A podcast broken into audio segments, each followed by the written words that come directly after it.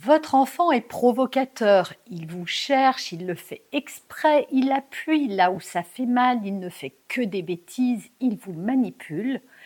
On va voir dans cette vidéo ce qui se cache derrière ces comportements et surtout vos perceptions. C'est tout de suite et maintenant. Bonjour et bienvenue sur ce podcast qui va transformer votre vie.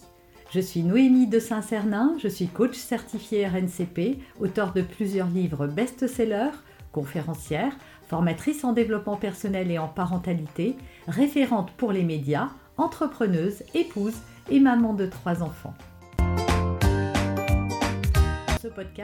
Je partage avec vous chaque semaine des outils, des conseils et des clés concrètes pour vous aider à vous libérer de vos blocages, à améliorer vos relations, à mieux gérer vos émotions, à remettre du sens dans votre vie, à retrouver énergie et positivité et bien d'autres choses encore afin d'obtenir la vie qui vous fait rêver. On va parler des enfants provocateurs.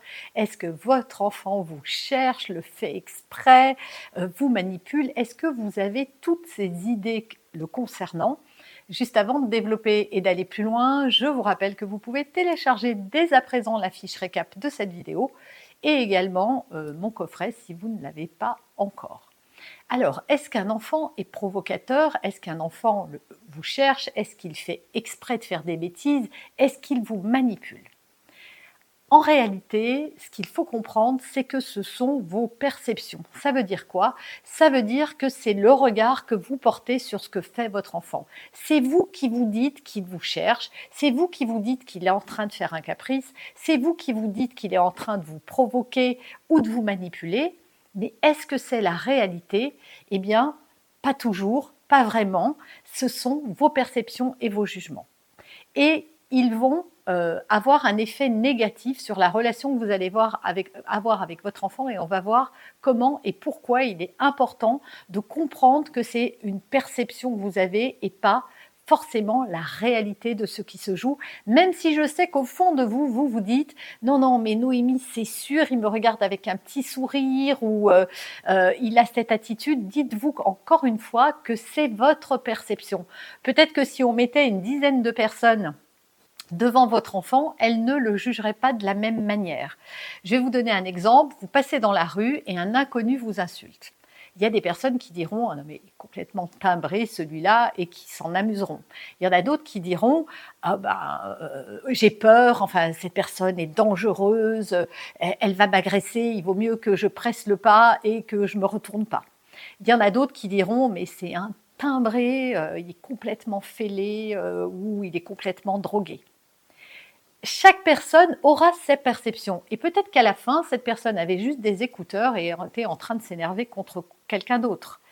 En réalité, nous avons tous, face à une situation qui se présente à nous, des jugements, nous portons des jugements, nous avons des perceptions, mais qui ne sont pas forcément la réalité. D'ailleurs, ça vous arrive des tas de fois de vous tromper, de dire ah bah tiens si ma copine m'appelle pas, c'est parce qu'elle est fâchée, parce que l'autre fois je lui ai dit ça, ou si mon patron me convoque, c'est pour ceci ou cela, et à la fin de constater que non, vous êtes trompé et que ça n'avait rien à voir. Donc il faut se méfier de ces perceptions parce qu'on n'est pas toujours conscient, on s'accroche tellement à elles qu'on est convaincu d'être dans la vérité. Or la vérité, personne ne la détient parce que vous n'avez pas la preuve que ce que vous percevez est réel ou pas. En réalité, ces perceptions sont des jugements, hein, ni plus ni moins. Et d'ailleurs, quand ça vous arrive à vous, si quelqu'un dit ah ben celle-ci pour qui elle se prend parce que vous n'avez pas vu une personne que vous connaissiez, vous allez le vivre mal en disant c'est complètement injuste. Elle m'a jugé avant même de savoir pourquoi j'étais dans cette situation. Et donc en fait, ces jugements, ils vont changer votre réaction par rapport à votre enfant. Et c'est là où ils sont dangereux ils vont totalement influencer la façon dont vous allez réagir à ce que vous percevez que votre enfant est en train de vous faire vivre. Résultat, si vous croyez que votre enfant fait un caprice, eh bien, vous allez prendre ça à la légère. Si vous croyez qu'il est en train de vous provoquer, ça peut vous mettre en colère. Voilà, vos réactions ne vont pas être justes pour lui à ce moment-là. En fait, pour sortir de ce cercle qui n'a rien de vertueux, il suffit de faire deux choses. on va les voir en deux étapes. La première, c'est de dissocier l'enfant de ce qu'il est en train de faire. C'est-à-dire, au lieu de vous dire il fait un caprice, vous pouvez vous dire mon enfant en ce moment se roule par terre. Pourquoi? Qu'est-ce qui provoque cette réaction? Mon enfant recommence à refaire, euh, répéter un comportement alors que je lui ai dit mille fois qu'il fallait qu'il arrête. Ok, je ne supporte pas ce comportement-là. Par exemple, il est interdit d'écrire sur les murs ou, de, de, taper sa petite sœur. Mais l'acte que fait mon enfant est répréhensible, mais ça n'a rien à voir avec lui. Vous voyez, il faut vraiment dissocier. Pourquoi? Bah, Parce que ça va changer votre vocabulaire, ça va changer votre façon de vous adresser à lui. Au lieu de lui dire t'es méchant, tu m'écoutes jamais, et tous ces tu qui tuent la relation, qu'elle soit avec son enfant ou avec n'importe qui d'autre, eh bien vous allez pouvoir aborder les choses d'une autre manière. En fait, au lieu de lui dire tu, vous allez dire je n'accepte pas qu'on écrit sur les murs. J'ai déjà expliqué que écrire sur les murs, eh bien, et vous donner vos arguments. Ou alors, je préfère que tu écrives sur une feuille, ce qui sera beaucoup plus positif. Et la deuxième chose à faire, c'est de vous détacher de vos pensées. Ça veut dire quoi? Ça veut dire qu'il faut prendre du recul, faire un pas de côté et quand vous pensez que votre enfant est en train de faire un caprice, de vous dire est-ce que c'est vraiment un caprice? Votre enfant se roule par terre, vous lui aviez dit on fera que deux tours de manège et le deuxième tour est terminé et là il se roule par terre parce qu'il en veut un troisième.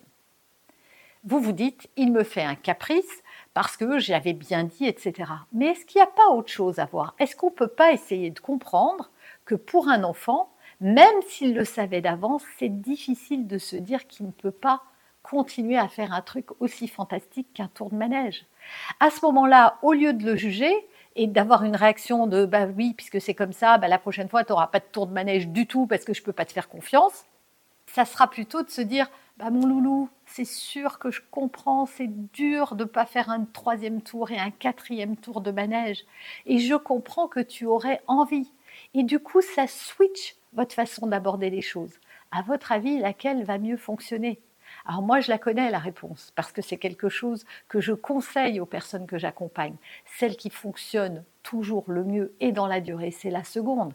Pourquoi? Parce que votre enfant, à partir du moment où il est entendu dans sa souffrance et son ressenti, eh bien, et qu'il n'est plus jugé sur ses actes, il va être plus enclin à s'apaiser, à, à coopérer, et à passer à autre chose. En fait, vous mettez des mots sur sa réaction. Parce que quand il se roule par terre, il ne sait même pas, il n'est même pas conscient, lui, qu'il est en train de faire un caprice. Il est juste envahi d'un stress parce qu'il voulait quelque chose qu'il n'a pas. Et donc, il est juste, euh, il subit lui aussi ce qui se passe. Et il a besoin d'un papa ou d'une maman pour l'aider à comprendre ce qui se joue. Et quand on pose des mots sur ce que ressent votre enfant, son enfant, eh bien l'enfant s'apaise. Et c'est comme ça qu'on l'éduque à une bonne gestion émotionnelle. J'espère que cette vidéo vous aura plu et surtout vous aidera à voir, euh, à porter un autre regard en tout cas sur les attitudes de vos enfants. Vous avez aimé cet épisode? Abonnez-vous pour être informé de toutes mes futures publications. Laissez un avis 5 étoiles sur la plateforme que vous utilisez et un commentaire afin de m'aider à diffuser mes graines de conscience et de bienveillance à d'autres personnes.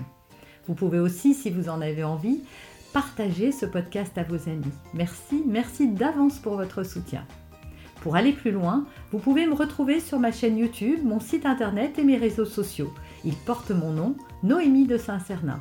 Et si vous souhaitez aller plus loin et vous faire accompagner, venez rejoindre mes programmes de coaching et mes accompagnements. Tout est indiqué sur mon site internet www.noemidesintcernin.com dans la rubrique Mes coachings et formations. Vous pourrez également télécharger gratuitement les coffrets cadeaux que j'ai spécialement concoctés pour vous. À très bientôt